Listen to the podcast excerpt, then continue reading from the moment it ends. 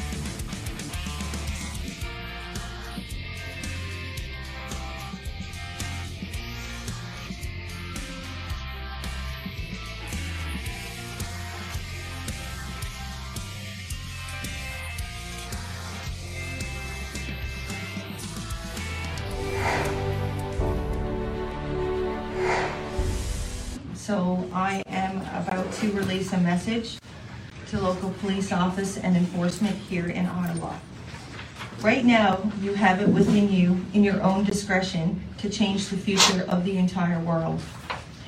Every one of you, as individuals and individual capacity as a human being, cannot deny how proud you are of these people that stand here in Parliament, because these are your people. You are so much more than the uniforms you wear. You are fathers, sons, mothers, daughters, brothers, and sisters to us all.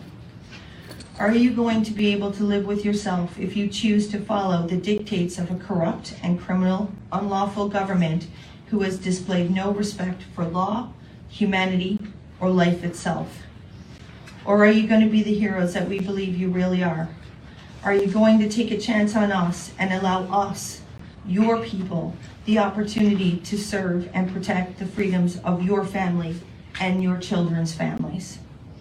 It is the love of our great nation that has brought us here, and together we stand in the face of unbelievable adversary.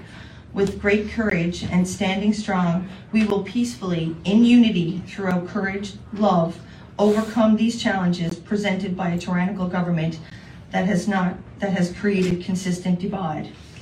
I am one Canadian amongst an entire world that can evolve into unified together as one, restoring democracy, freedom, and the rule of law.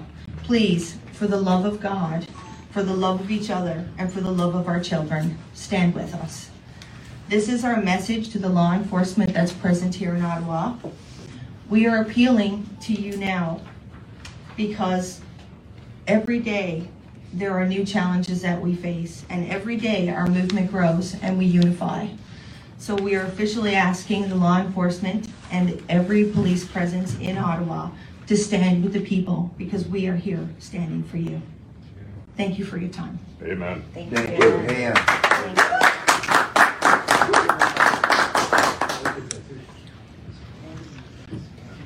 Good afternoon, everyone. My name is Randy Hillier. I'm the independent member of the provincial legislature representing the riding of Lanark, Frontenac, and Kingston. And thank you for joining us today on this very somber and overcast day in our nation's capital. Um, I'm just going to, this press conference, we're going to have a number of people which I'll introduce. Um, I would ask everybody that um, to hold your questions until all the presentations are complete.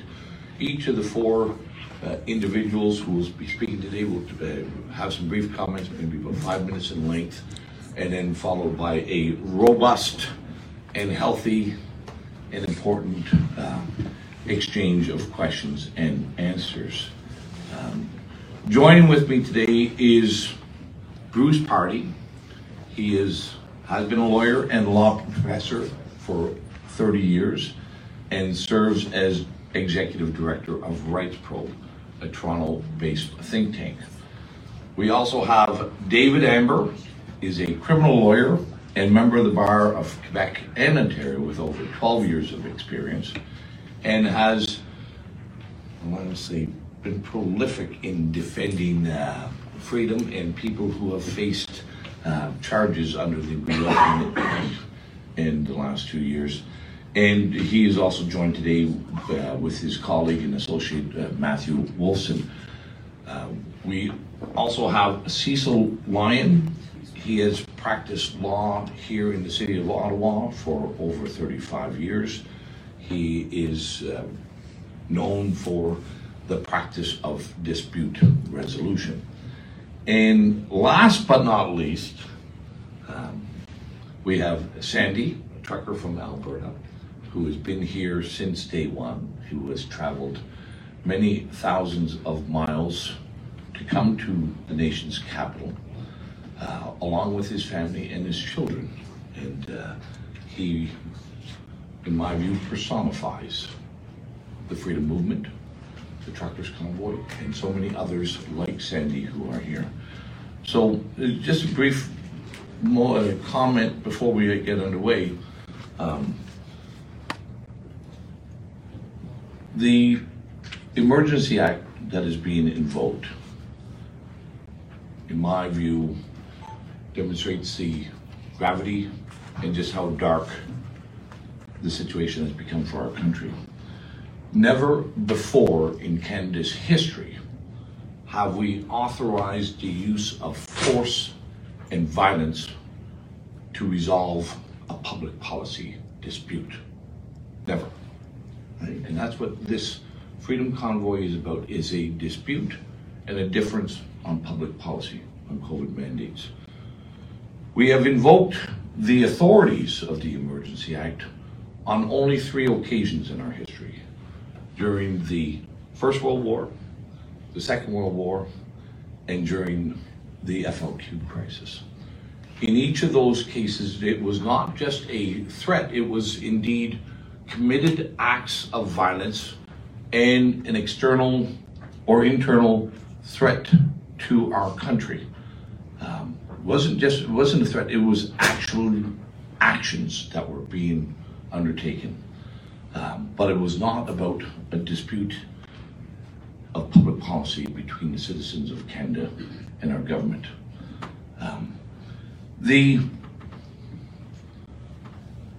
the truckers convoy, as I've described in the past, um, not only has delivered hope across the country to Ottawa, delivered hope to our country, it has delivered hope to the world. Justin Trudeau's invoking of the War Measures Act or the Emergency Act is an attempt to extinguish this glimmer of hope in this long, dark tunnel of the last two years. And I will say this. Two years ago, our governments took the most heavy handed, the most extreme approach to deal with an uncertain time. Without cause or care, of the consequences of those extreme measures, we instituted lockdowns against an entire society over a respiratory virus. We knew there was going to be harm and consequences from those actions, but our governments did them anyway. And we all know the significant increase in mortality by people who were never at risk of COVID. That's what we did two years ago. We swung the very blunt hammer at a small fly. We missed the fly and we caused substantial collateral damage. Justin Trudeau is attempting to swing a very blunt sledgehammer again at a fly, a fly of protest on Wellington Street. He will miss that fly once again. The consequences and the collateral damage of his actions will be felt by all Canadians for a long, long time. Um, and and I'll end off with this. I'll ask all Canadians, whether they be in Parliament or whether they be on the streets of Ottawa, all Canadians, whether they view themselves as bystanders and spectators to this defining moment in Canadian history, or Canadians who are being asked to implement the enforcement and authorities of the Emergency Act. Do we as Canadians resolve our differences through force and use of force and violence? Or do we resolve our differences through peaceful, civil means? That is the question that is put before Canadians today. Our history has been one of peaceful civil discourse and to resolve differences in considered, thoughtful manners. Our Prime Minister is asking us to, to discard our history, discard our history, and to embrace forceful, violent means to resolve our differences. With that, I would like to ask Professor or Bruce, uh, Bruce Pardy to come to the podium.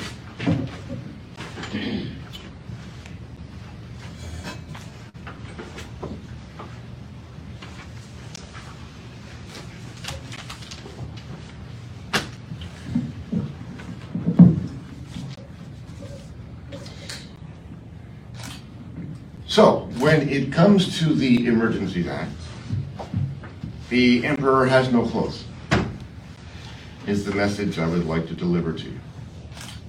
You may have seen or read legal commentators say that the invocation of the Emergencies Act has not been proper, is not valid, has not been, the requirements have not been met, and they are correct.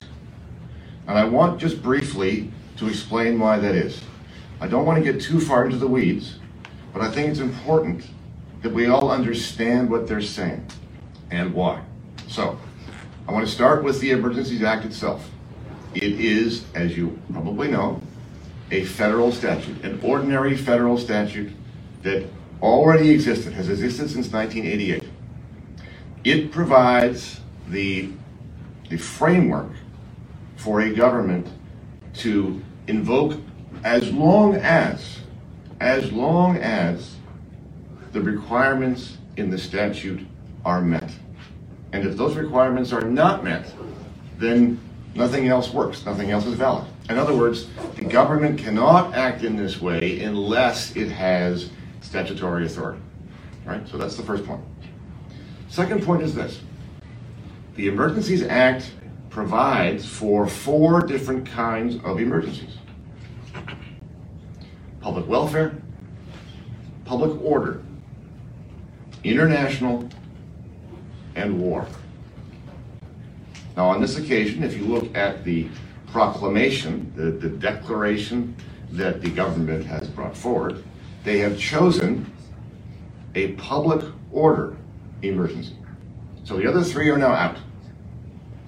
We're talking about a public order emergency as defined in the Act. So, let's look at the definition. And the words, as is always the case when you're dealing with law, the words matter. The words matter. They define the line between lawful and unlawful. So here's the definition of a public order emergency.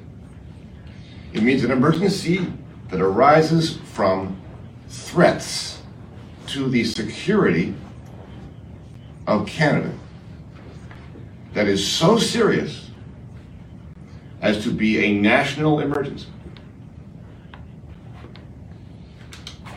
Now, as is so often the case in statutes, you have definitions that have terms that are themselves defined. So, one of the requirements of meeting this threshold for a public order emergency is to have a national emergency. What does national emergency mean in the statute?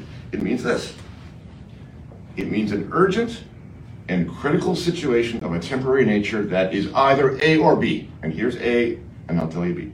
A is this A, it seriously endangers the lives, health, or safety of Canadians and is of such proportions as to exceed the capacity or authority of a province to deal with.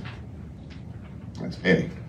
B is seriously threatens the ability of the government to preserve the sovereignty, security, and territorial integrity. Now, those are the two choices. It's got to be A or B. And in this case, I'll get to in a minute, the government has chosen A. So forget B. And the final bit of that definition is, and that cannot be effectively dealt with under any other law of Canada. Okay, so we're racking up requirements here. What do we have so far? Number one, in order to be validly invoked, there has to be a public order emergency that, number one, threatens the security of Canada. Number two, seriously endangers the lives, health, and safety of Canadians.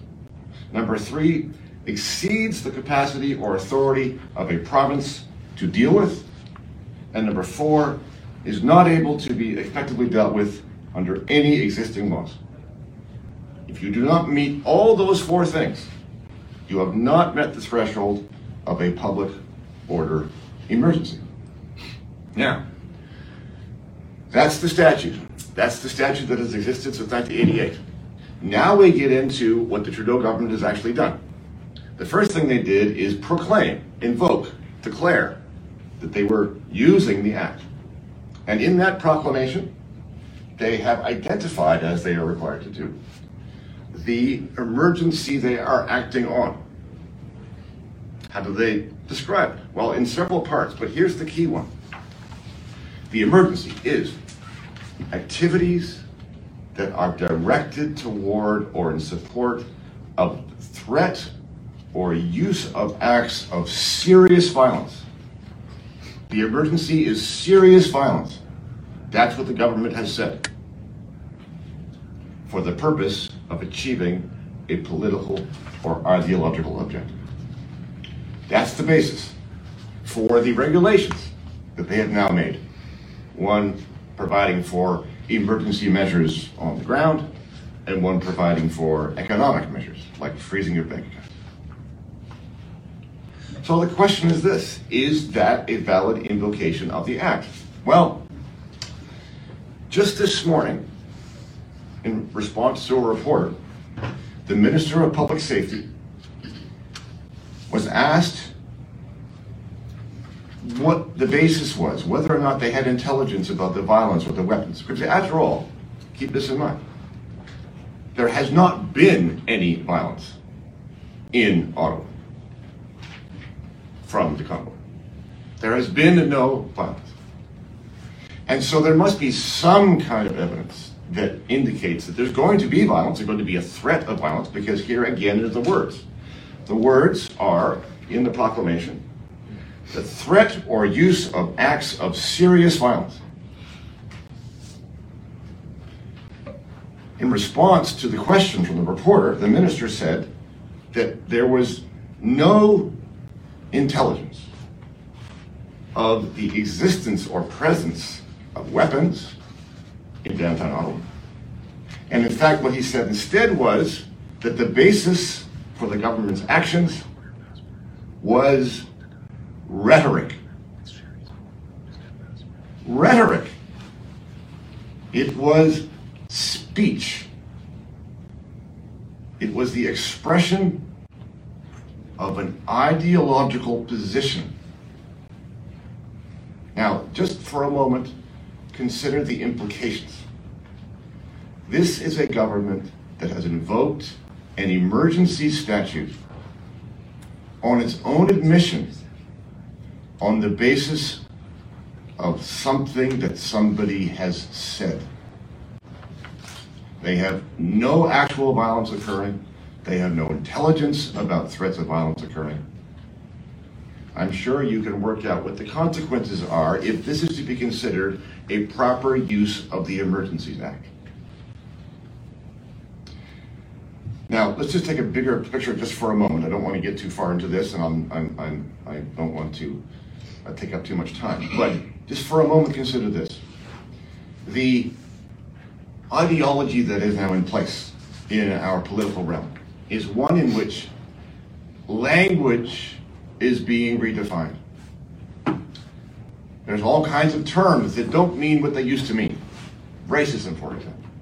But included in that list are some very important terms that are very relevant here, like freedom.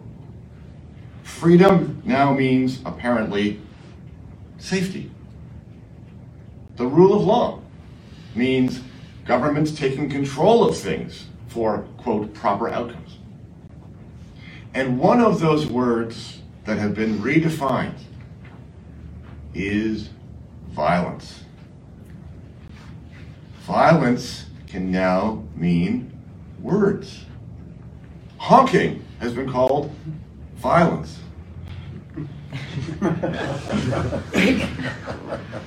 and they now are taking that literally. They have said they're proceeding against violence, and what do they have? They have words. They have rhetoric. They have an expression of a political position. And it is that rhetoric, it is that political position that they are afraid of. And that constitutes the emergency. And in a way, you know, it does. It does constitute an emergency for them. Not within the meaning of the Emergencies Act. That does not meet that threshold. But in political terms, you could kind of see how this might be seen by them as an emergency. So I'll leave you with this thought. If this invocation of the Emergencies Act is valid, then governments have the power to declare emergencies and crush any peaceful protest, any dissent that threatens their political fortunes and ideology. And that's not the kind of country we want to live in. Amen.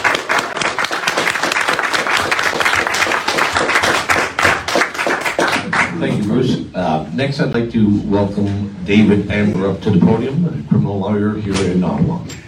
Thank you, Randy and Bruce, for those comments. Good afternoon, everybody. I'm going to start by using a word that's probably already been overused, but that would be the word unprecedented. Of course, we would expect that the first time a statute is used, particularly one of an exceptional nature, it would be unprecedented. But we didn't imagine that it would be unprecedented in this particular way, where it appears to be a gross overreach for what the statute was created for the the way the government has treated what's going on, particularly in Ottawa as an emergency, has unified honest people on both the left and the right in coming together to say that this is not what the act was meant for. And not only has there not been much scrutiny from a lot of the legacy media, but many of those in social media and otherwise are cheering on the prime minister and the government in taking this unnecessary step. I remember when many of those same people who are cheering that on were the same people in the media and otherwise who, when Harper wanted to get rid of the long form, uh, long form census, were up in arms about that. And yet, in this particular situation, we have a peaceful protest taking place in our nation's capital, and Prime Minister Trudeau wants to use the force of this exceptional power to shut it down. And many people in the media are saying nothing about it. It used to be that the media's role was to hold the government to account for the benefit of the people. But what we've been seeing in the last few days is, is many in the legacy media trying to hold people to account for the benefit of the government. And that's just not acceptable. Now, yesterday, here in Ottawa, the police handed out a number of flyers basically saying in no uncertain terms, go home, leave the area. And we know that that's the basis for the invocation of the Emergency Act here. But I wanted to make a few observations uh, about whether or not it requires people to have to leave. Now, I will say that my comments today should not be construed as legal advice. One of the reasons why is that each and every person who may wish to have legal advice has their own unique circumstances and facts that apply to them. But secondly, one of the reasons why I've refrained from giving prospective legal advice in a situation like this is because there are so many unknowns. We're dealing with an act that has no jurisprudence, that has no precedence, And we're dealing with a climate that's highly politicized. And so I may make some observations on what I think the law should be, it- reading it, and not just what it should be, but my interpretation of how the law will be interpreted. And Justin Trudeau may have the authorities overstep that. So I can't predict what will happen, but I can make a few observations. The first is that although Justin Trudeau, through his rhetoric, and the police, through the flyers that they've handed out yesterday, seem to be suggesting that if you don't leave, you'll be in violation of the emergency order, that may not necessarily be the case.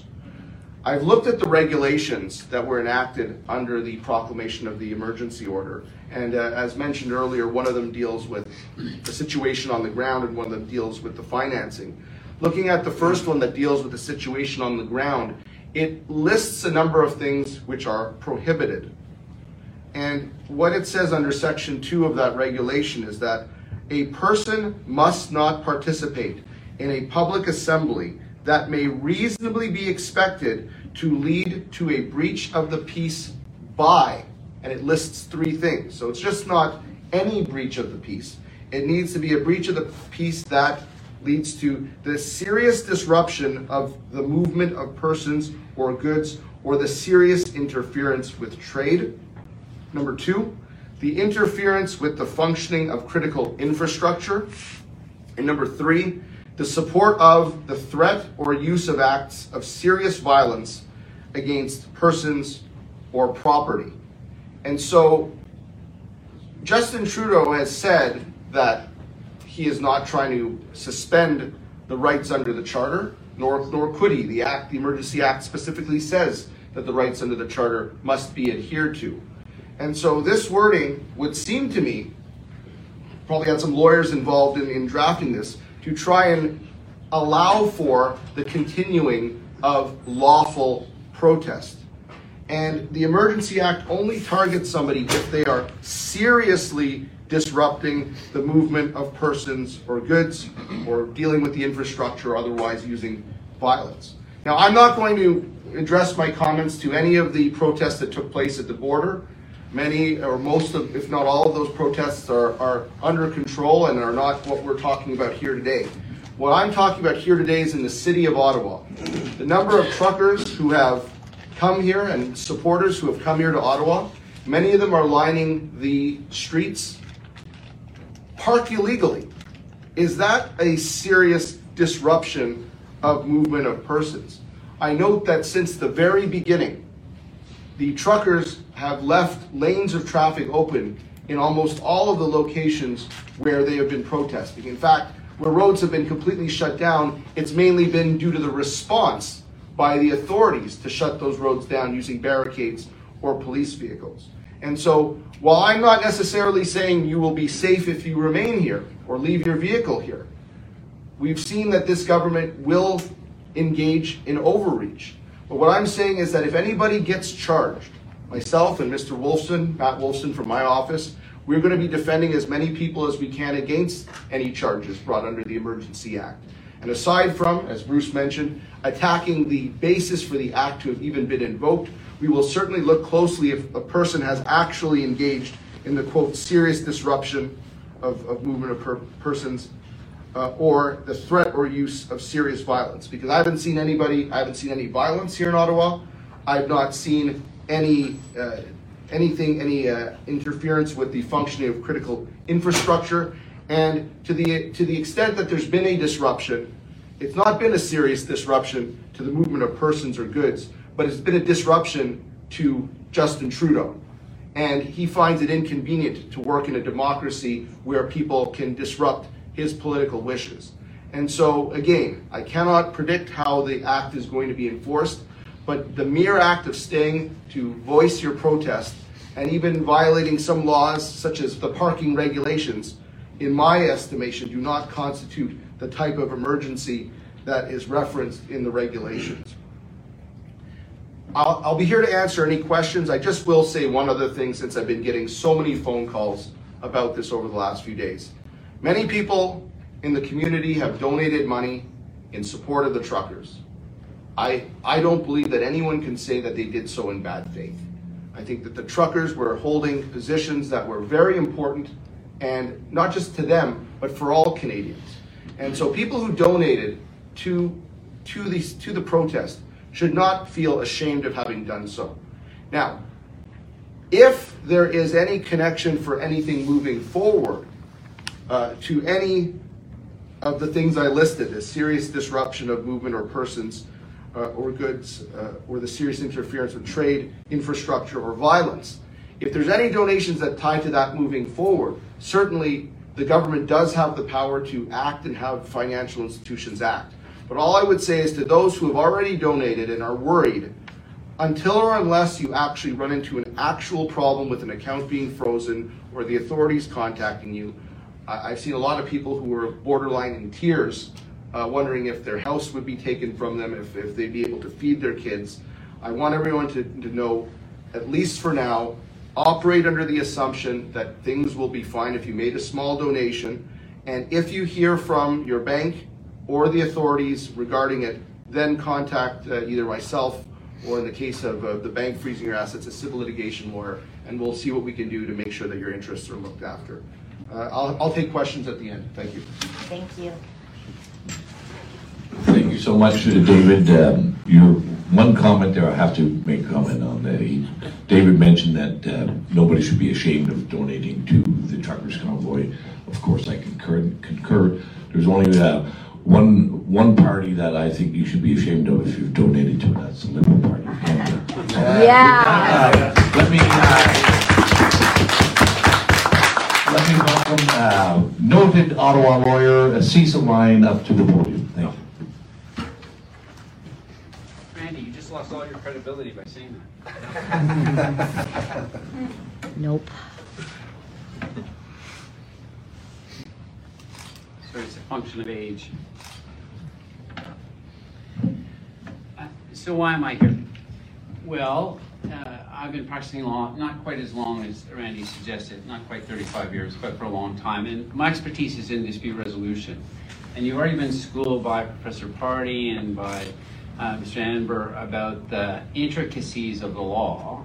It seems to me that what we have here is an absence of problems in our society. In fact, one could argue that our society is working quite well as it is, and people are doing what they should be doing when they disagree with what the government is doing. What isn't appropriate is what the government is doing. It's been described as an overreach. I would go further than that. I would say an exponential overreach. Let's look. The facts are that this piece of legislation, historically, until it morphed into the Emergencies Act, was used in World War I, World War II, and at the October crisis in 1970. So Justin's papa, where he said famously, just watch me. Those are the three instances that this piece of legislation has been used. Now it's been changed dramatically to protect people's civil liberties and to uh, allow for more oversight. But to me, this is an egregious example of the government losing its way and not looking at how you should resolve a dispute. My expertise is in dispute resolution. It's about how people can get by conflicts. And you don't bring out, as Mr. Hillier said, Hillier said, uh, a sledgehammer to kill a fly. You engage, you have a talk, you chat. The examples throughout Canada, from Coutts, Alberta, to Emerson, Manitoba, to the Peace Bridge, to the Ambassador Bridge, to the bylaw that the single citizen in Ottawa, or not bylaw, sorry, the injunction the single citizen in Ottawa obtained to curtail the honking for certain hours, have all been complied with. The bridges are open. Canadians are by and large law-abiding citizens. So where you have a government that so overreaches that it brings in the most extraordinary piece of legislation in its arsenal, it has no other weapons in its quiver, no other arrows. This is it. So it's brought out the thermonuclear bomb to deal with what? A peaceful protest? There's no examples. I mean, I've been watching the news. I think most Canadians have. You see hot tubs, people playing hockey. How un-Canadian. Uh, nobody's been, aside from the residents in downtown Ottawa, yes, they have been inconvenienced, but unfortunately, one of the prices you have to pay to live in a free and democratic society is putting up with things that you don't agree with. Uh, as I would tell my son, just deal with it. The reality here is that we as a country have a decision to make. Do we respond to this overreach by just rolling over and uh, saying, yes, Justin, you go ahead and do whatever you want? Or do we stand up and say, no, this is wrong, find a better way? There are better ways. It's just that Justin seems incapable of finding those better ways. Maybe it's his lack of experience, maybe it's his lack of education, maybe it's uh, reasons that I can't even imagine. But the, but the fact is that the government failed in its obligations to the citizens of Canada by engaging with them. And I commend the truckers. I don't agree with everything that they say, but I don't have to.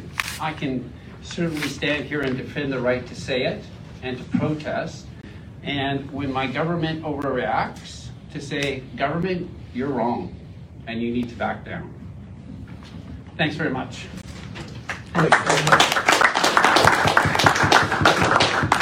And now, last but not least, thank you, Cecil, uh, is Sandy. If you'd come on up and uh, share with the audience your thoughts today.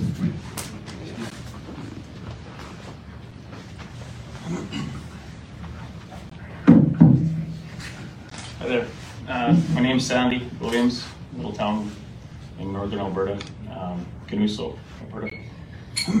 this uh, message was sent to me today from one of our guys, that good fellows from our block, that uh, we, we became pretty tight. Everybody hanging out up there. Um, so I'm gonna share this with you guys. Uh, I hope that we all in here realize this is our stand. This is our chance. We won't get another one. If anyone leaves, don't think that they will stop. If it's not today, tomorrow, next week, or next month, they will come for us in one way or another. Whatever they can threaten to take from us is not worth having it if our country is not free or our children have to live under a dictatorship. Let them come and unlawfully get us. As soon as they let me out, I'm coming to haul my ass back right here, if needed. Godspeed.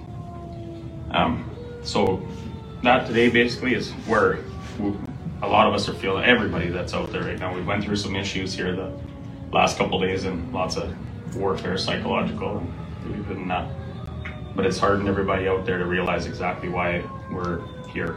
So um, that's kind of the way everybody's feeling out there right now, fellas are holding the line. But just want to share like why we came, coming across this great country and getting here, and I guess it come pretty clear as soon as we got here what our mission was, and it was to meet people. And it started as a truckers movement, I guess, and what we see here right now is every walk of life, right? From nurses to doctors to uh, scientists to lawyers to people that lost their work. We hear stories all day long, and it's probably the most moving thing. I don't know what's just people being real people. We don't have all that crap going on with the site or the surface babble. We're meeting real people.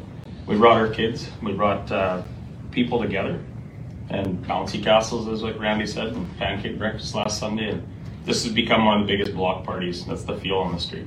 So to, to take something like this and make it a um, what do you call it, emergency act or whatever, something violent is un, unbelievable, right? To, to, uh, so all I can say is that we came in peace and we're going to be leaving in peace this go. And we're, that's not ever changed. And, uh, it, their move is theirs, right? To make, that's where we know where we stand. On the right side of history and firmly planted. Uh, Thank you.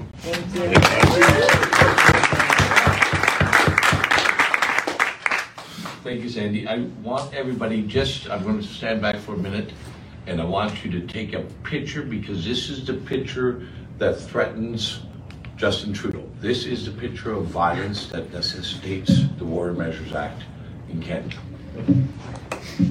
And then we'll take have some questions. Thank you, Sandy. What's the smile on my wife, so.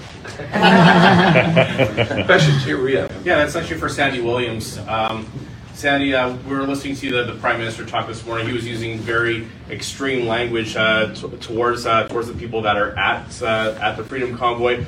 Uh, can you just uh, tell us like your response and how you feel about being labeled as as you and your family and people in bouncy castles as terrorists? Well, yeah, that's a, we don't, honestly, we don't dive, dive into that. I've been taught a long time ago to stay on the positive side of things and you look at what you want to be going towards, not getting sucked into. So one way that I can put it is there's an 11 year old at our, over at our little village we've created over there, and he walked up and said 11 years old had become a, a, a domestic terrorist. We all had a pretty good laugh about it, right? So if that's the face of that, that's where we're at, right? Right here. Um, This is with, for Mr. Pardy. Mr. Pardy, you wrote a- an article before for the National Post saying that the charter has basically been trampled on since COVID came to town. What can Canadians expect in terms of the government, the House actually following protocols to invoke this measure now, since they haven't been following any of the rules anyways? Right, so if in fact what I've said is correct, that the threshold for invoking the act hasn't been met, that doesn't mean that things will stop unless and until somebody goes to a court to say that very thing.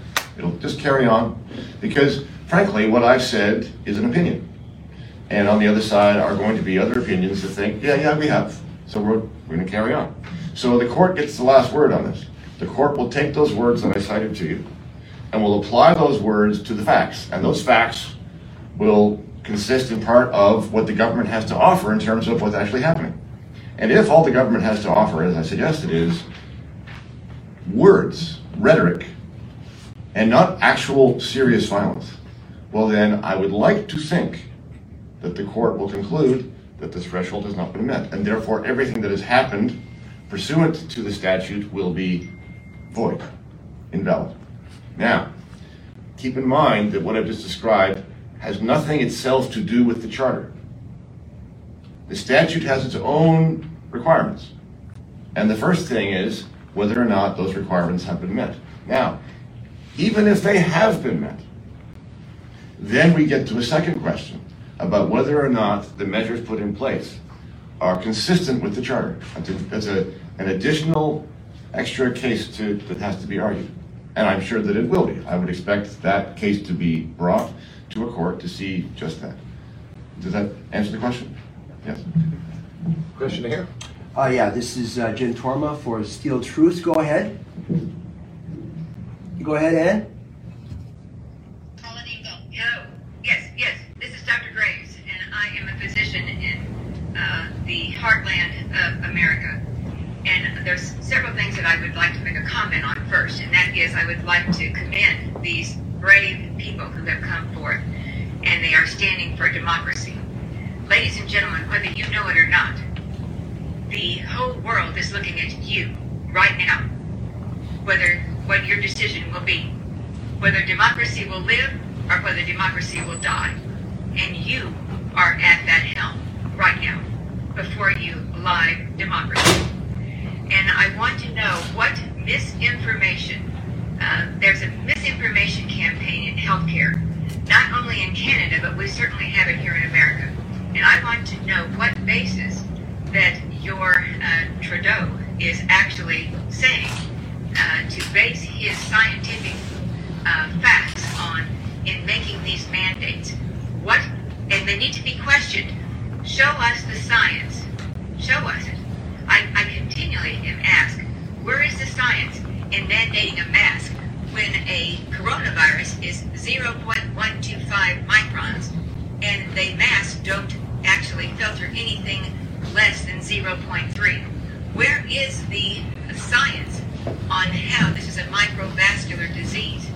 I want to know what is that and what is he basing it on? And I thank you so much for your time.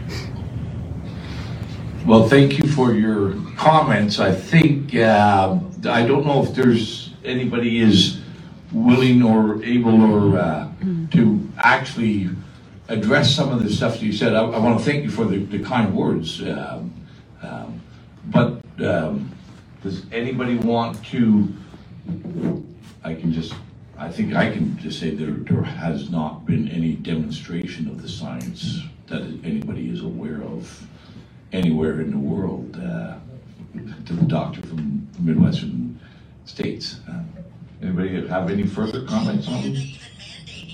Well, I'll, I'll say one thing, Randy. One general point is that people keep saying, follow the science, follow the science. For the longest time, this has not been an issue of science. This has been an issue of setting priorities. Governments, governments that have been making decisions had to take into consideration a number of things, including the science, but also the economy, the, the health and well-being, the, med- the mental health and well-being of the citizenry, a bunch of different factors, uh, democratic concerns, rights-based concerns. And so when, when Doug Ford or Justin Trudeau or any premier says follow the science and basically abdicates its role to the decisions of non-elected health officials, it's not an issue about not following the science. It's an issue that our leaders have chosen to abdicate their role in setting priorities. I have a question for the lawyer there that was just speaking. Yep. Uh, I'm an individual, Sean Zimmer from Winnipeg. I have my bank account frozen.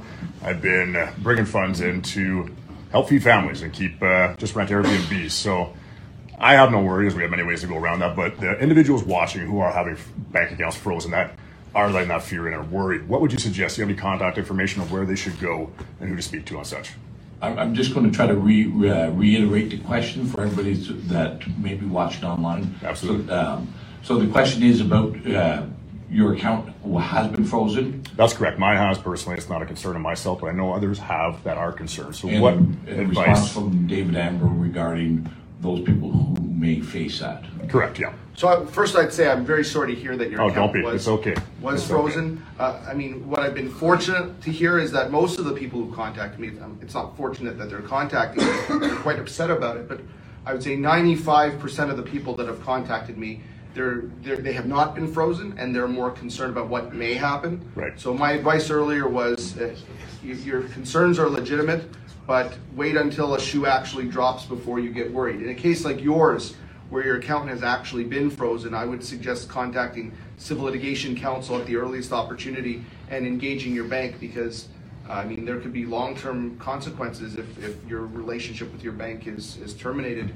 And there might be a way of dealing with this at the civil level that's outside of my area of expertise though. Gotcha. Thank you. Okay, next question over here.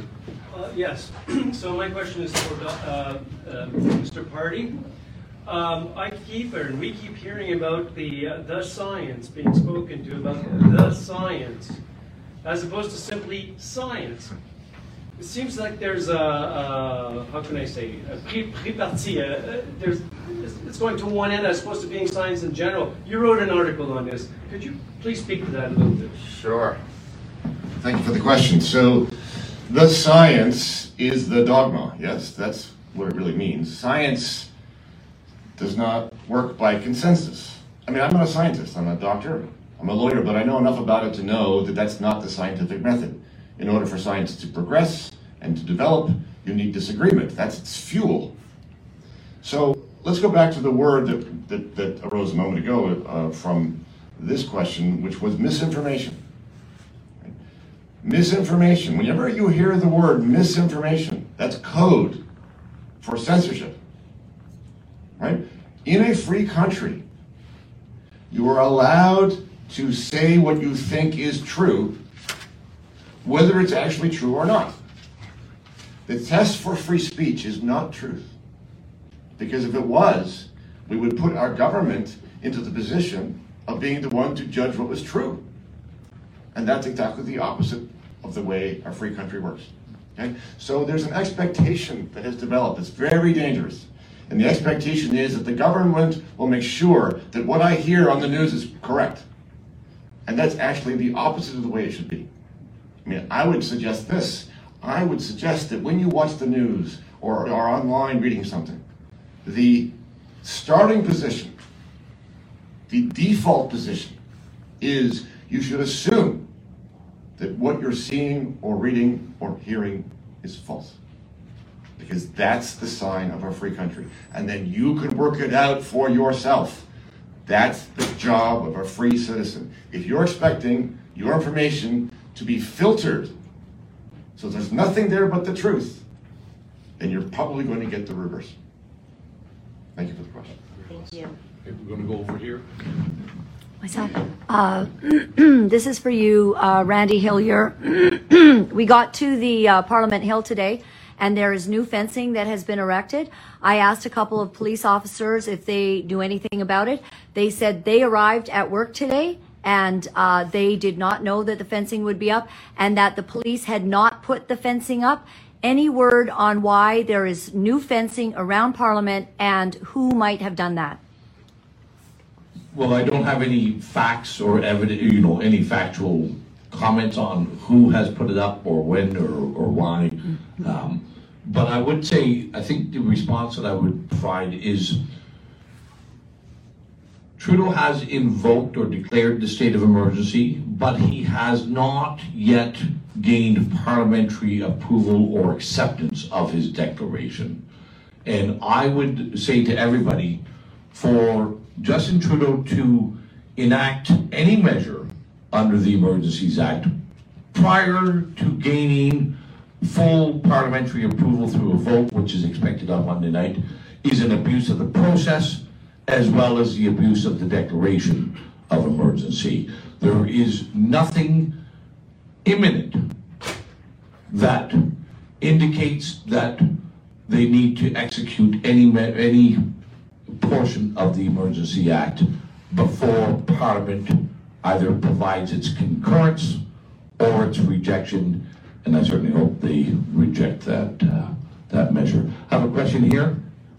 Yeah, Greg Wycliffe. So we live in a democratic country, right? And a democratic country has debates. For those keeping track, in the last federal election, there was no debate on mandates or passports. Two part question Is debate dead in this country? And more importantly, how is the trucker convoy supposed to negotiate with the government when they clearly do not want to listen to it? So the question is, uh, is debate dead? And how is the trucker convoy to negotiate um, when they clearly don't want to listen to you? Uh, Is there a particular person that you want that I would love to hear comment from any any Bruce, any lawyer who would like to chime in with any thoughts, really. Well, the, the willingness to debate certainly is on the, on the, on the downward trend. Yes, it's, uh, see, I think what is happening over time is you're getting the, you're getting an ideology that thinks it owns the truth. And when you own the truth, you don't want to debate because to, to, to admit that you're going to debate means that there might be another version of the truth. The willingness to engage in another person's perspective. So if you're monolithic about what is true and good, then debate doesn't fit well, very well in that. I'm not sure that I can go much further than that without going down a rabbit hole. Um, Anybody else want? yeah. I'll just. We'll do the dance. We're very, we're very friendly. Um, It's a really good question. I, as a, just a regular citizen, ask that of myself frequently. People don't debate anymore, people don't engage anymore, people just talk at each other. And when you have a federal government that, as Professor Pardy said, owns the truth, there's no incentive. You can't bring people to the table who have an unshakable belief in what they're doing. And, and you know, of course, there are lots of theories about why it is they're doing it to maintain, you know, elites and that sort of thing. But uh, to, to in, a, in a dispute where people have differences, unless you can bring them together and find some commonality, I mean, a good starting point would be Canadians who like to talk to each other, then you're not going to get anywhere. I'm not very good at telling jokes, but my favorite Canadian joke is this. How do you get 20 Canadians out of a swimming pool? Just ask. right? We are a compliant lot by and large. And, and if you look at the history, uh, I mean, we have unfortunately the experience in the United States in, on January 6th of last year. That's not Canada. We don't do that. And I'll just bring back to the comment about the science. There is no one right answer. You can go to Denmark, you can go to Sweden, you can go to the United Kingdom, you can now go to Saskatchewan and get differing views about how to deal with this. You have a prime minister who's doubled down on how he wants to handle it without really engaging with the citizens. And unfortunately, that's going to lead to an intractable dispute because no one's going to talk. Thank you, uh, Cecil. We're going to have Matthew just respond quickly to that as well. Hold the microphone up close so everybody can hear. Yes, thank you, Randy. Uh, as mentioned, my name is Matthew Wilson, and I'm associate. I'm an associate of David Anber. I haven't had a, I haven't had a speech that I've prepared today, but I'd just like to supplement some comments that have been made by everyone here. And no debate is not dead. The fact that we're all here and the fact that we're speaking about this is testament to the breath of life that we've given it. It continues, but it is under threat, and it is under threat, we know, because we have a head of government who has shown a lack of commitment to it. As has been pointed out, he will not sit down with people to even understand what their objectives are with, when they have the temerity to show up at the, na- at the nation's capital and protest the direction this country has been going. I've had an opportunity to read the regulation recently made under the Emergencies Act, and as Mr. Anber has discussed, there is a prohibition on public assembly that may reasonably be expected to lead to a breach of the peace. It is the it is the first provision in this regulation after the definition section. I would argue it is the priority and the thrust of this regulation. And that prohibition on participation and attendance at this assembly is quite broad, quite vague. It gives the government a very large reach and a wide net to cast. It does not circumscribe where people are expected, where people are allowed to be and where they are not allowed to be. That, in and of itself, is a deterrent to people who wish to come to this protest. The last provision sets out criminal penalties for taking part in that sort of assembly. And that will have a chilling effect. And I think that speaks to the threat that currently exists on debate in this country, particularly with respect to this pandemic and the science behind it. Thank you. Uh, This gentleman over in the corner there, you've been waiting for a while. Yeah, the, uh, the gentleman spoke of, uh, the Emergency Act being, have, having to be dealt with in the courts. Uh, can you tell us what the steps are to get from here to there, and has that been undertaken, or what happens for that? Here we go.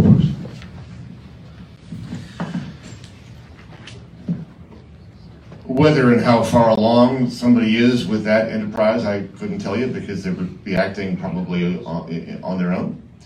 Uh, it's not any more complicated than any other kind of, of challenge to government authority. Uh, you need to find uh, a plaintiff or an applicant, you need to find a lawyer, you need to file some papers, and away you go. Now, the difficulty is that to actually get to a final hearing takes some time and probably too long. So what probably will have to happen in the meantime is you'll have to apply for, uh, for an injunction. And the threshold for an injunction is, is quite high. It'll be higher than for the case itself. And that's why there have been several applications for injunctions made through the COVID period to challenge COVID rules, which uh, generally speaking have not been successful because of that higher bar. But that's the kind of thing that would need to happen. So if, if it doesn't happen, because that sounds pretty difficult. No, not impossible though. I mean, Right. gi- given the circumstances, I would like to think that it's got a pretty good chance. We would all like to Yeah, hope. yeah. Uh, But if it doesn't, then where does it go? Like, it, it just, there's no other way to challenge what has happened? Well, if you apply for the injunction, and the injunction is turned down, that doesn't mean you can't proceed to, to the hearing of the, of the actual case. It Just in the meantime, things would carry on as they are. Thank you. We do have a few guests that have to leave soon, so I'm going to take two more questions with one here. Yes, thank you so much. So uh, this question would be for a lawyer, um, uh, and it's quite a common question uh, out there. My daughters are currently in Australia, and with the mandates um, now, um, with having to be vaccinated, um, can Canadian citizens return to Canada legally uh, without being vaccinated? And just another thing, because they are mandating mandating it in Australia as well, that in order for them to board a plane, that they have to be vaccinated. So, can I just get your thoughts on that for for Canadians and uh, um, So the question is about vaccinations for Canadian citizens returning Exactly, to yeah. Canada. Um, I can answer that. There is no requirement to be vaccinated to return to Canada. The Canadian, we cannot prevent you from returning. However, what the other countries, uh, the originating countries' requirements are, um, that's, um, does anybody want to speak to that specific? uh, I'm not sure what the Australian rules are and, um, anyway, uh, did you? No, okay. Jim, final question and then we'll, uh, So my question is to uh, Sandy. Um, Sandy, uh, you've come here um, as a family man. Um, you've come here with a bunch of strangers. Could you please explain to the audience what has been created and what you're creating in your truck zone, your truck block? What are you guys creating over there? Just explain everything that you told me about big growth, you know, the whole thing. Just Mhm. explain. I think people need to really hear what's actually happening on the ground. Yeah, um, yeah, we spoke about it here last night, or you stopped by, and so, yeah, basically what's getting created is a sense of community like you wouldn't believe. The, the type of community that we had when we were growing up, more, more grassroots, people had time to talk, they, they weren't, uh, caught up with everything. That it's, it's, and it's completely organic. People are all here in the right reasons. Like I said earlier, that all the people that are that are showing up to talk on the street, to like, it's just unbelievable. And it starts in the morning and ends late at night. And everybody just coming by and they're sharing stories, right from federal workers to uh, you name it. Every single walk of life that's been affected by this pandemic, or whatever you want to call it. But uh, and you know, per, yeah. Your pig roast. Oh, oh, pig roast. Yeah, we did a pig roast last night. Yeah, yeah we were in a state of emergency. We had we spoke burnt pig. but uh, no, yeah, sense of community, unbelievable. These fr- these guys that we've met, everybody that's part of this whole movement will be friends for for the rest of our lives. Like it just anchored everybody together. But uh, we got asked the question the day one of the girls stopped, stopped by, a young gal from t- uh, close to here. She said, "When are you guys gonna go home?" And uh, not many guys would really give it much thought we don't really have that's out of our out of our hands. But it uh, something I thought about this morning. when I woke up. We got lots of chores to get done at home. We want we need a home that we'd like to be back at, right?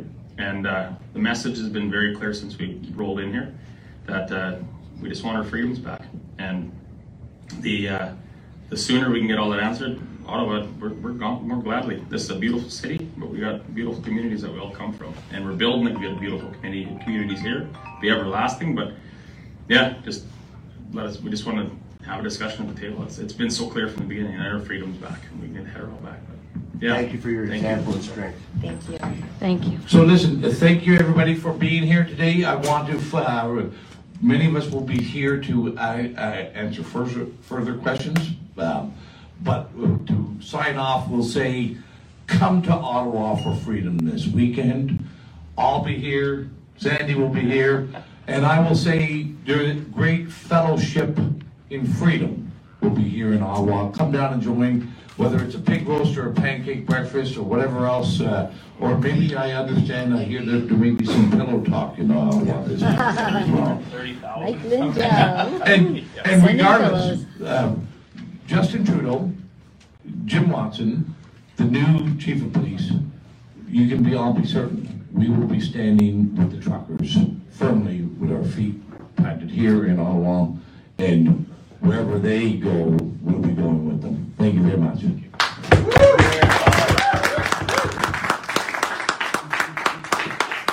Live from Ottawa, press conference.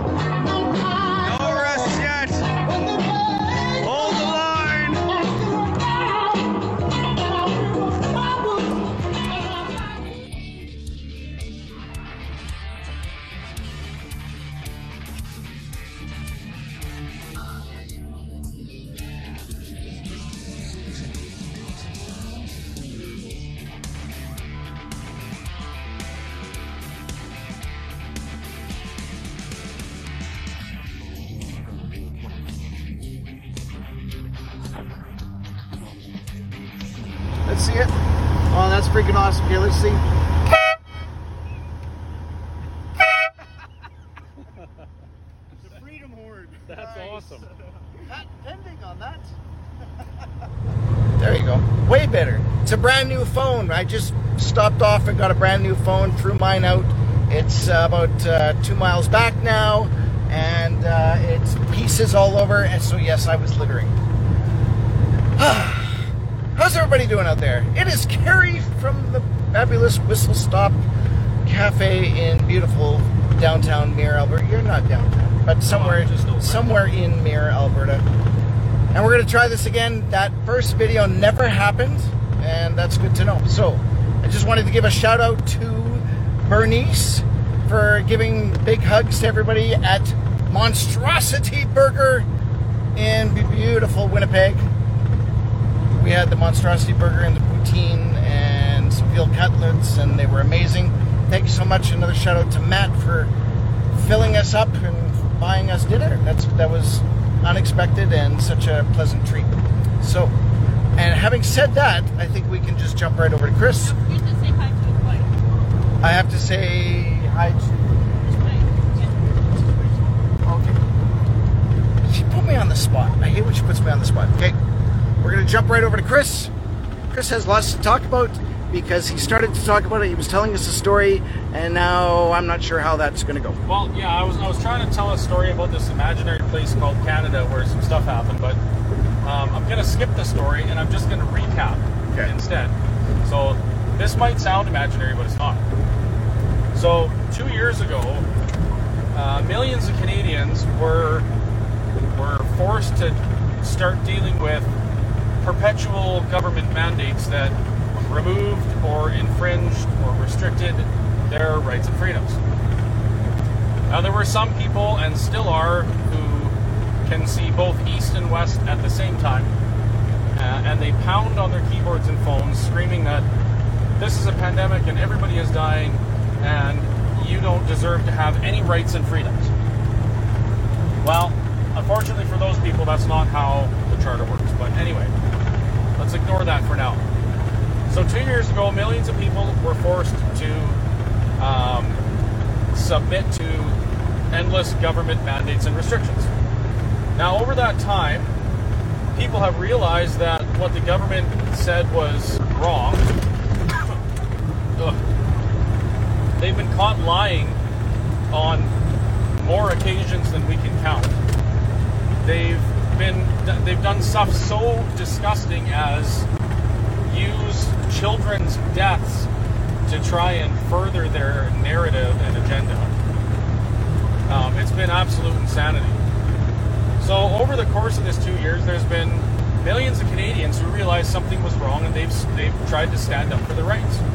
And it seems that every turn they get just squished by the government because the government has infinite resources that they steal from you and I, by the way, and they use those resources to fight us. In addition, they make law that says they can do those things before they ever prove that it's necessary. And that's why I've said on a few occasions that we don't really live in a free country. We're supposed to, but we live under the illusion of freedom. And I say that because if your government can take away your rights and freedoms without justifying it uh, before they do it, you're not really free. And we're seeing that right now. It's blatantly obvious. I mean, the Prime Minister of Canada, without any parliamentary debate, lying, saying that he has talked to the premiers and they agree, they enacted the Emergency Measures Act, or Emergency Act, or whatever you want to call it now. Let's just call it the, the War Act. They're seizing people's bank accounts. I guess seizing is the wrong word, freezing. Freezing is better. They're yeah. freezing people's bank accounts. And the crime that causes their bank accounts to get frozen, helping a trucker. Helping a trucker travel to Ottawa to go in front of our parliament, which is where we speak, and protest. protest their right to earn a living being stripped away from them, uh, losing homes, losing their trucks, um, losing everything that you lose when you can't earn money. So those men and women are there using their voices. And our Prime Minister, instead of acknowledging that there is a real conversation to be had here, has tried at every turn to squish this movement. He's tried making the rest of Canada think it's a racist, white supremacist movement and it's evil and it's all a bunch of common criminals. Well, that was a lie, and I think a lot of people by now know that. Um, he's tried using the police services to bully and intimidate people into leaving. Even now, as people are starting to be arrested for the the horrible crime of mischief, um, the prime minister and the what's the deputy prime minister? Deputy, yep. Are talking about how they're going to inflict pain on these terrible Canadians who are doing nothing more than protesting and standing up for themselves. And I I feel terrible because I'm on my way home. We had to leave Ottawa right before this happened, and no, we didn't know it was going to happen. But we're going to try and make our way back. Um, there's a lot of people asking, well, what do we do?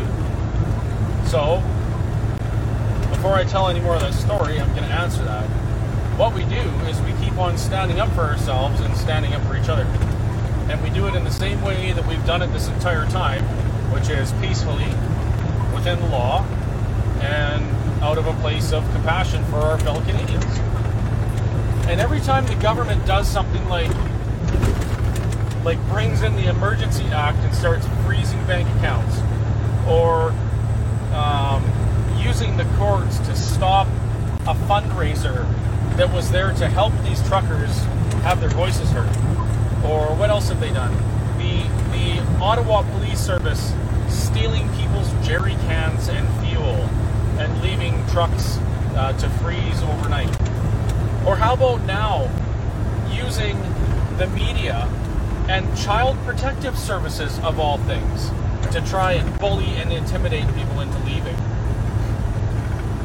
And throughout all this, no conversation.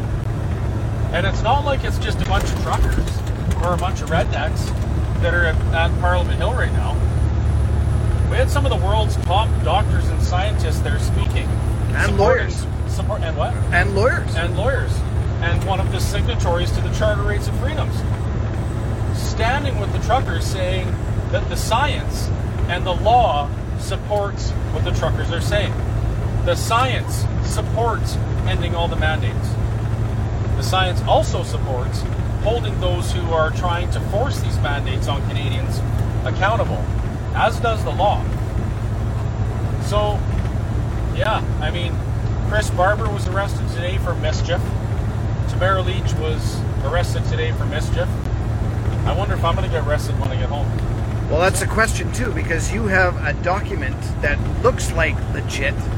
We uh, are still in the process of verifying it, but it actually names a bunch of people that are associated with the, uh, what would you call it, the groups. Oh yeah, get this. Some idiot and some two-bit law firm decided they were going to file a class action lawsuit against pretty much anybody whose names they knew were associated with the convoy. Um, and what was it for? For horn honking? Yes. So they did this days after the honking stopped. They named me on there, which is quite interesting because after day two or day three of being in Ottawa, I was actually one of the ones that said, hey, we should start toning this down and being quiet so that people can get on with their lives and don't have to listen to honking horns. And yet I'm named on this lawsuit saying I'm going to go to jail if I honk my horn. Well, the fact that I was an advocate for toning down the horns and letting the residents of Ottawa get some peace, that aside, Nobody's going to tell me I can't honk my horn. That's interfering with the safe operation of my motor vehicle. especially if something somebody's in front of you and needs to get the hell out of the way. So one of the things too about the, way that you did the uh, the advocating for the honking was you said it would be what 8 8 a.m. to 8 p.m. or 7 a.m. to 7 p.m. and for two minutes on the hour as kind of a, a, a blast for solidarity, and that kind of worked. And then they ended up going really crazy. They did it for 10 minutes every half hour. So at the top of the hour it was for 10 minutes straight, and then at the bottom of the hour it was 10 minutes straight. And I know when we ended up doing stuff at the stage, we had to work musicians and speakers into 20 minute blocks. And that really only lasted for maybe three or four days before they finally understood what we were trying to do. Yeah, and, and I get it that people were annoyed about with the noise.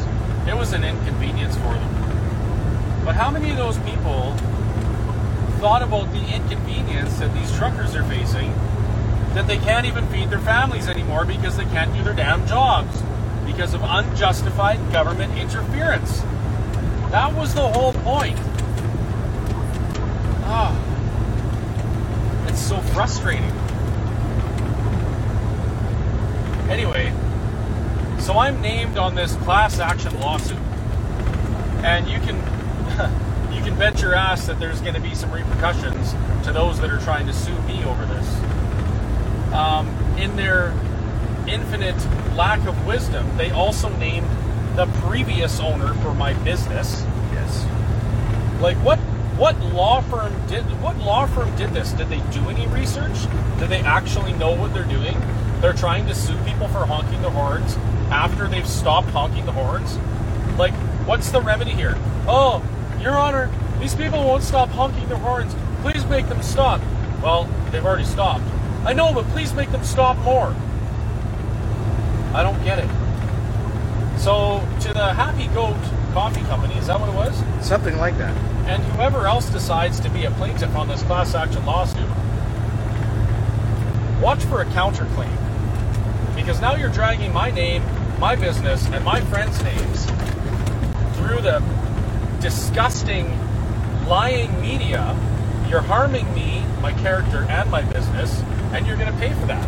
So, you know, I'm, I'm, I'm good for you for using the courts to get people to stop honking the horns after they'd already stopped honking the horns. But now you're going to have to deal with the repercussions of doing what you did because I don't take stuff like that lying down. And no, that's not the first piece of paper like that I've ever seen with my name on it. So uh, I'm, pretty much everybody out there in Facebook land knows what I think about those piece of paper, pieces of paper that tell me what to do. I. You got anything, Kerry? Well, there was uh, a couple of things. The one, uh, the one thing with, that we heard about was the uh, Child and Family Services were now going in and telling that uh, it's now illegal for kids to go to the protests with, I'm assuming, their parents, unless the kids know how to drive a big rig. but no, it's not. That's Danny? a lie. Oh, it's a lie. That's a lie. It's an intimidation tactic, and it's just it's it's one more nail in the in the government's coffin. So what it is is you you can't take your kids to a place where you know there's going to be crime committed. You can't take your kids with you if your purpose is committing a crime. And the crimes, according to the Emergency Act, are actually listed on it. And it's things like interfering with critical infrastructure, not blocking a road, critical infrastructure, which was done due to the bridge being blocked. Nothing to do with the Ottawa protest. Um, what else can't you do? You can't. Critical infrastructure. Can oh you, my goodness. Can you block an intersection? It, it, it's all on there, but it's basically they're, the Ottawa Police Service is trying to threaten and intimidate families by saying, We're going to take your children from you if you don't stop protesting. It's a bunch of lies and manipulation. And we, they already had a, their chief of police had to resign. I'm assuming because he was busted in his stupid lies. And do you, do you really think the rest of this is going to fly? Do you really think the rest of government is going to allow the Trudeau government to abuse their power like this? I don't think so. His plan, I'm sure, is to just have this this emergency order crap in place as long as he can without having to answer for it. So they've got their seven days, and then they're going to leave Parliament, and then he's going on vacation again because that's what he does when the country's in crisis, right? Little weasel runs away every time the country wants to have a discussion, or he does whatever he can to silence people that don't agree with him by calling them racists, talking about a single flag that was waved at Parliament Hill. Like, oh, you stand with swastika flag waving individuals? No, there was one bonehead there that had a stupid flag. Everybody in this org- in this movement, they condemned that, and that's all the prime minister can talk about. He can't doesn't even mention that there's millions of Canadians united in their fight against him, his government, who got 20% of the popular vote, is now freezing people's bank accounts and bullying them into submission. And if you really think, if you really think for a moment that that kind of crap is going to work, Mr. Trudeau, you got another thing coming. Carrie, you're going to have to speak for a minute because I'm just going to work on turning. the truck. There you go. Yeah, you need to drive. So the other thing that uh, we heard about was that uh, the uh, Ottawa police can also go in and seize your pet. So not only can they seize your your kid, they can now seize your pet. And if the pet is not retrieved, is that the proper term? After eight days, little little little bandit dog is no more. I had a dog named Bandit. Yeah, so did I. That's why I so brought now that the up. police That- are going is that to kill your pets. Yes. Because you're protesting. Yeah. Your, your pets. They're going to kill your pets. They're going to take your children. They're going to freeze your bank account. They're going to kill your pets. They're going to take away your vehicle. They're talking to the banks about um, interrupting your financial services, i.e., mortgages and lines of credit. This is what the Trudeau government is doing. And if you people, I did it again. That's okay. If you people out there who are on your couch or are on the fence do not stand up and use your voice and speak out against this blatant abuse of power, you are going to lose your freedoms too.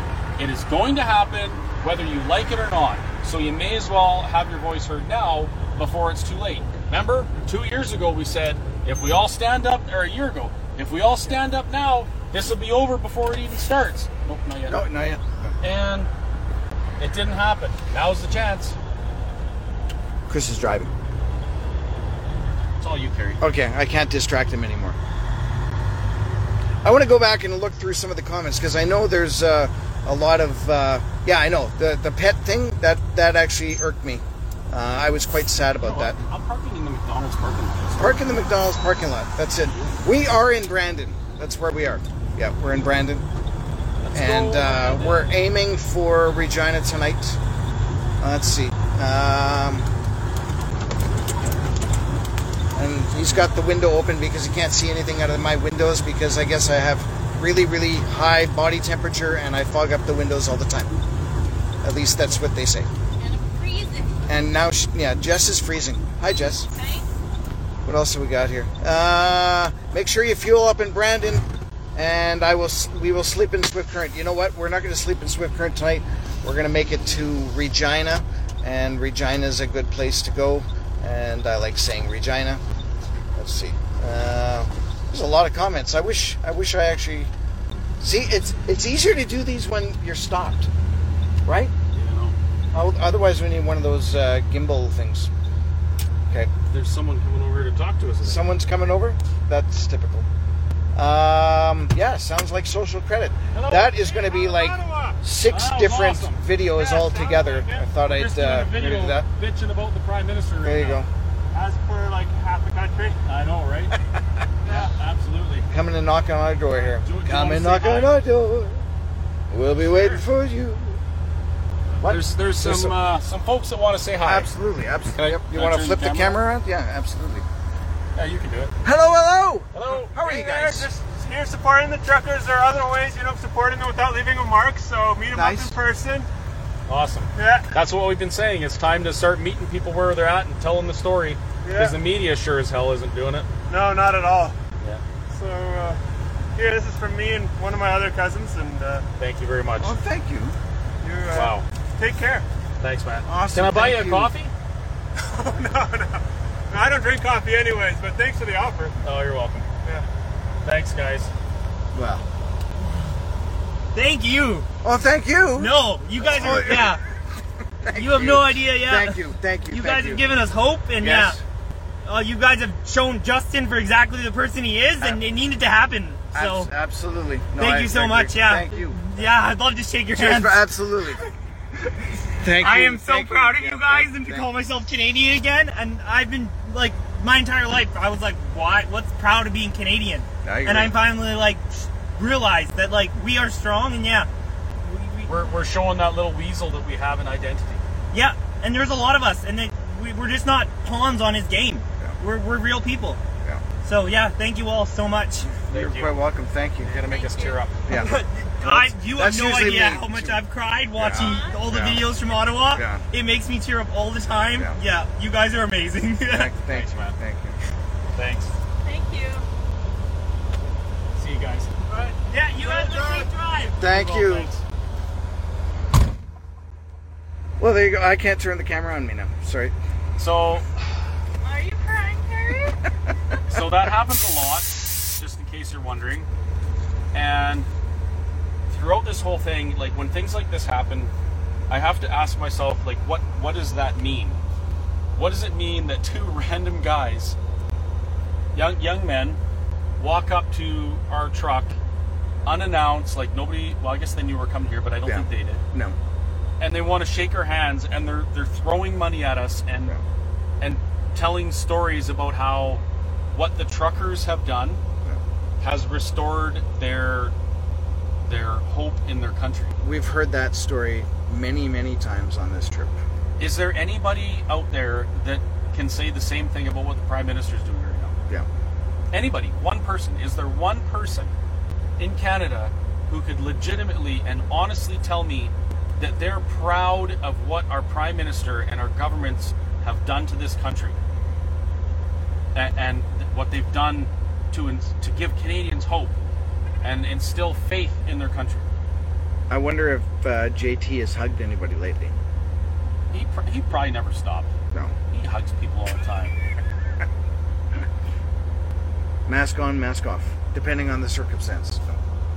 So did did that reaction there look like people who were greeting common criminals committing mischief? That's a good question. Well, I was asking you. Oh no, I'll, well, I wasn't paying attention. Oh. I had something in my eye. You're like Mark Zuckerberg when he lost thirty million dollars in one day, or thirty billion dollars. Had got something in his eye. Yeah.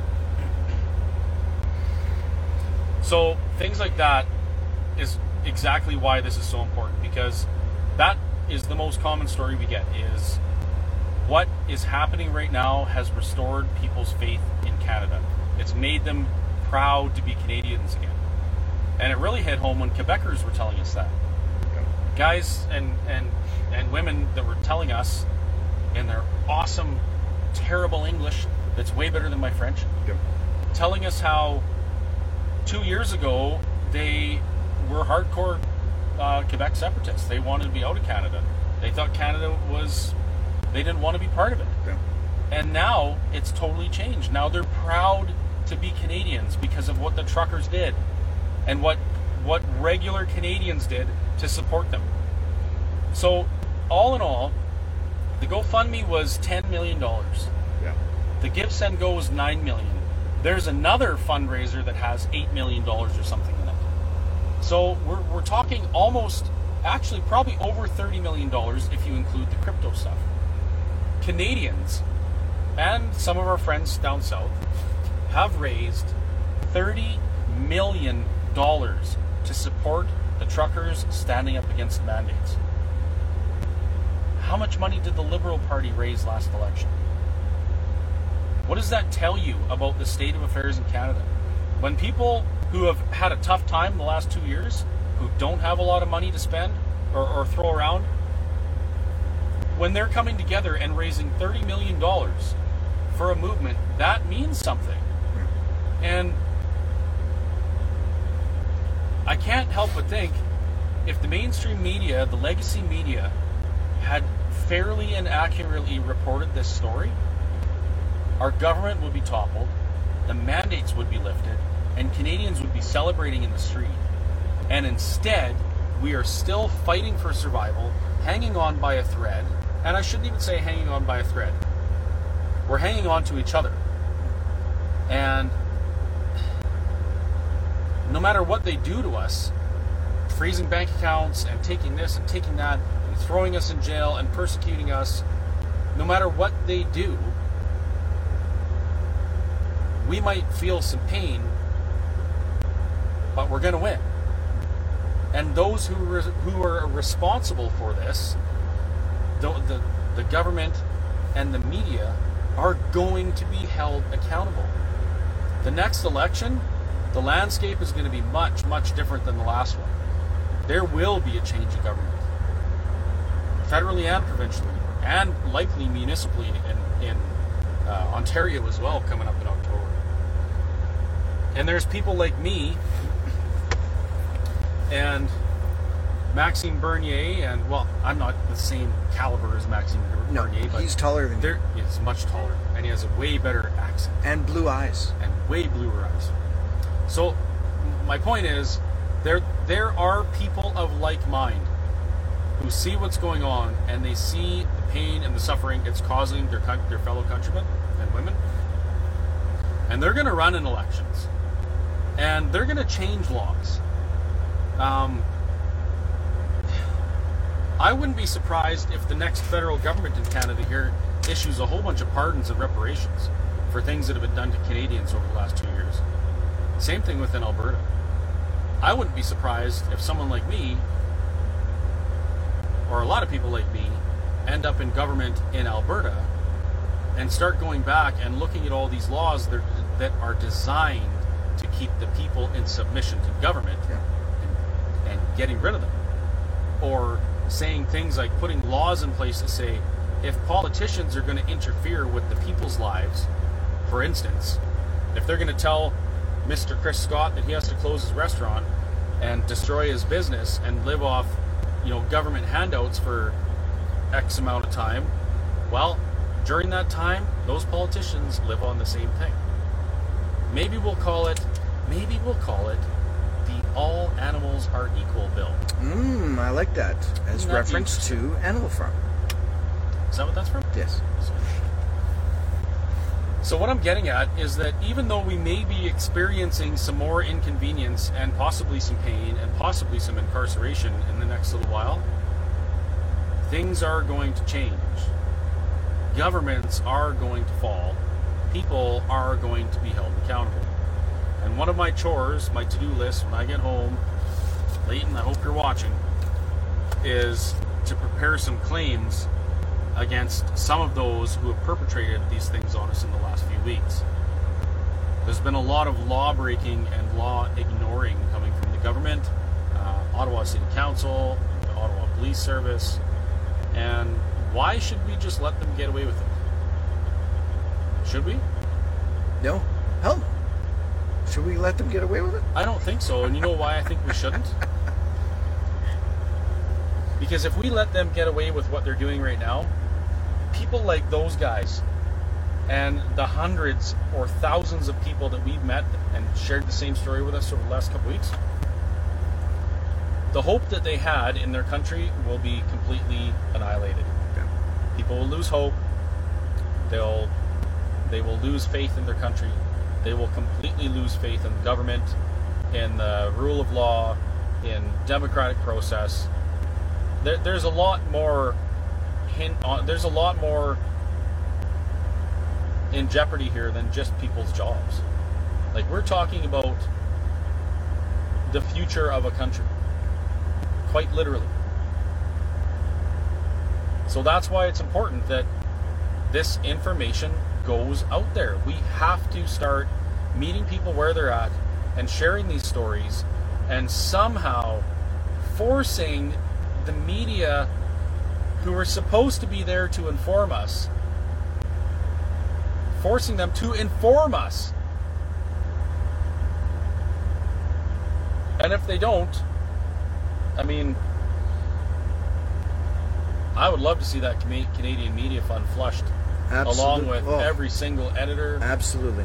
uh, reporter, all of them, all of them that did this, any one of them that lied to the to the public, any one of them that twisted the truth to to act as a propaganda arm for the government, every single one of them, I would love to see them stripped of their credentials, maybe their bank accounts frozen, maybe thrown in jail, maybe maybe treated like a second class citizen for a little while.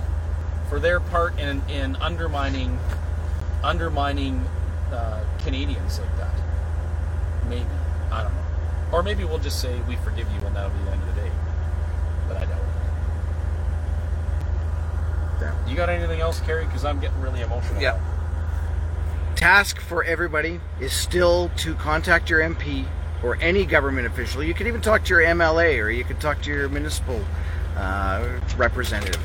But let them know that you're not happy with the way things are going. That's definitely, I think, top priority. And you can also talk to the Governor General, and I believe it's just uh, what is it? A Quick phone call. Quick phone call, but the the uh, email address is something I should remember. It's just Uh, gg.gov. I think so. You, Something. you- you can You it easily find it. Yeah. Is this? Is, are you got the camera on you yet? I got the camera on me now. Okay. Yeah, yeah. We don't want to look at your ugly mug anymore. I wouldn't want to. Okay, either. that's all right then. That's why I smashed all my mirrors. You're all frozen over. Hell frozen over. Um, yeah, so that's kind of where we are right now. We're, our, our plan is uh, to just get to Regina and uh, head out first thing in the morning. They'll drop me off on the way back up to Mirror. They'll drop me back off in Calgary. I'll do my stuff. And Chris is going to be speaking this weekend. Because I just can't shut up. I know you can't. So he'll be speaking at the Calgary Rally at Central Memorial Park on Saturday. I almost we almost should date these. We've actually had a couple of comments that said you guys should date these because we just don't know. I already have a girlfriend. Oh, okay, that's true. And it is. Uh, I'm gonna look in my other phone because I've got two phones here. If I had three arms and three phones, that's exactly what I would be doing. So it is on uh, Saturday the 19th.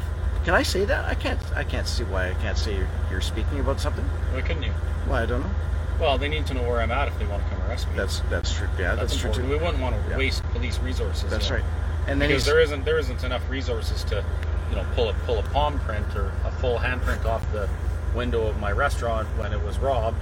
That's true. And and I was harmed, but there's enough resources to send 80, 100 police. That's true. Drones, helicopters. Was there a helicopter?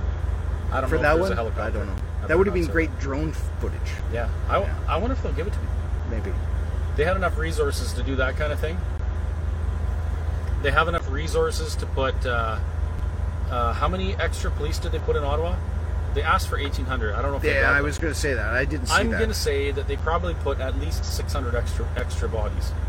Yeah. Plus cars, support vehicles, all that in Ottawa. They had the resources to do that because the people were speaking against the government. Yeah. Because the government was being threatened. They have enough resources to hunt you down for 10 years if you don't have your taxes filed properly. They have enough resources to do anything they want to you if you speak out against the government or you don't agree with the government. But when it comes down to it and you need them, they don't have the resources. Or if you live in a rural community, you wait 45 minutes for a, a, a police officer to show up when somebody's trying to break into your house and has a gun. What does that say? Yeah. Who, who, where does the loyalty lie? I say that the loyalty lies to the crown first and the people second. And maybe the people only when it's convenient. Maybe that's a little a little dark, but it sure feels like that to me. There you go. Now we're flipped over to me. So that address for the Governor General was info at gg.ca. I did look that up, and a few people had uh, shouted that out. So thank you. And what else are we going here? Uh, I know there's snow coming, so we got to get home. Yeah, that's all. It's snowing here already. Oh boy, looks like we need some coffees. So I think that's all for now. Yeah, there's some arrests made. We're concerned about that in Ottawa. We'll try and keep you guys informed on that. Um, I think we're going to try and do some more live feeds with Gavin. Gavin was down at uh, the Parliament Hill stage today, which was great. Um, lots of people talking, and there was an. Here's another uh, kind of breaking story. So not only was Chris Barber and uh, Tamara Lich arrested, but if anybody is in the Ottawa area, they may know there was this um, guy that was in an abandoned car Oh, right in front, of, in front of the stage, and he was causing some trouble, and they tried removing him just with words a few days ago. That didn't happen, and I guess he started to get a little bit uh, crazy today, and lo and behold, there just happened to be how many cops there, so they arrested him. So that basically means that that car is now out of the way of the stage. There's more space. There's more space. Yeah. yeah. Awesome. How did they? Well, they just probably just dragged it. And that's, That's good what because they they, did. uh, fenced off Parliament Hill. They absolutely fin- yes. That's we didn't even talk about that. That's what our government does. They fenced off. I'm going to turn the camera around again. That's They- what our government does when they don't want to speak to us. They hide behind walls and fences and they use the media to try and attack and discredit us and they just don't have conversations. Yeah. So, regardless of what side of the fence you're on about the mandates, how can anybody be happy about that? Like, what happens if one of those other people that um, disagree with us have an issue with the government and they need their voices heard, but they can't because the government just ignores them? Like, are we going to change this before it affects everybody in Canada, or just, you know, are we are we going to uh, uh, are, are we going to wait? Like, what are we waiting for? Yeah. Oh, one more thing. There has been some people mention that, hey, Chris, you're on probation. You're not allowed to do this. Ah, but I am. Um, my probation conditions basically say that I have to keep the peace. And I don't think I've done anything but try to maintain peace or order or encourage peaceful assembly throughout this whole thing. So, my new mission to ensure that uh, um, Justice Germain is happy with my behavior is everywhere I will be. I'll, I'll everywhere I'm going to speak, I will be encouraging peace, peaceful assembly, peaceful protest, non-violence, um, civil disobedience, those kind of things. So. I think that also qualifies me for people to sign off on my community service. Because if I go somewhere where there's a potential for violence, and I go there and I say, hey, don't be violent, and people don't be violent, well, that would be a service to the community, would not? Mm-hmm. So, yes, I think I can get lots of people to sign off on my community service hours. Awesome. Big. Also, keep the peace. But that means victory. Okay, so that's all now. That's all, right? That's all for now. We need coffee. We still got another four hours of driving. We definitely need coffee. Are you serious? I know, four hours of driving. Suck it up, Buttercup. Okay. I feel All like right. you've been driving for two days. You're doing a hell of a job while I just look at my phone and do social media stuff. All right, everybody. Great. Thanks again. Before you There's hang Jess. up, There's Jess. Bye. before you hang up, was there any questions on there? There was lots of questions about um, what does your hat say? Taking back our freedoms. Um, I'm gonna read just a couple here. So, uh, in reference to the Taking Back Our Freedoms, TBOF, after you go and check out www.wsfullsteamahead.org, after that, Yeah. go and check out www.tbof. Is it .ca? Uh, it doesn't say on there. Just look it up. Taking back our yeah, I would think CA. I think it's .ca.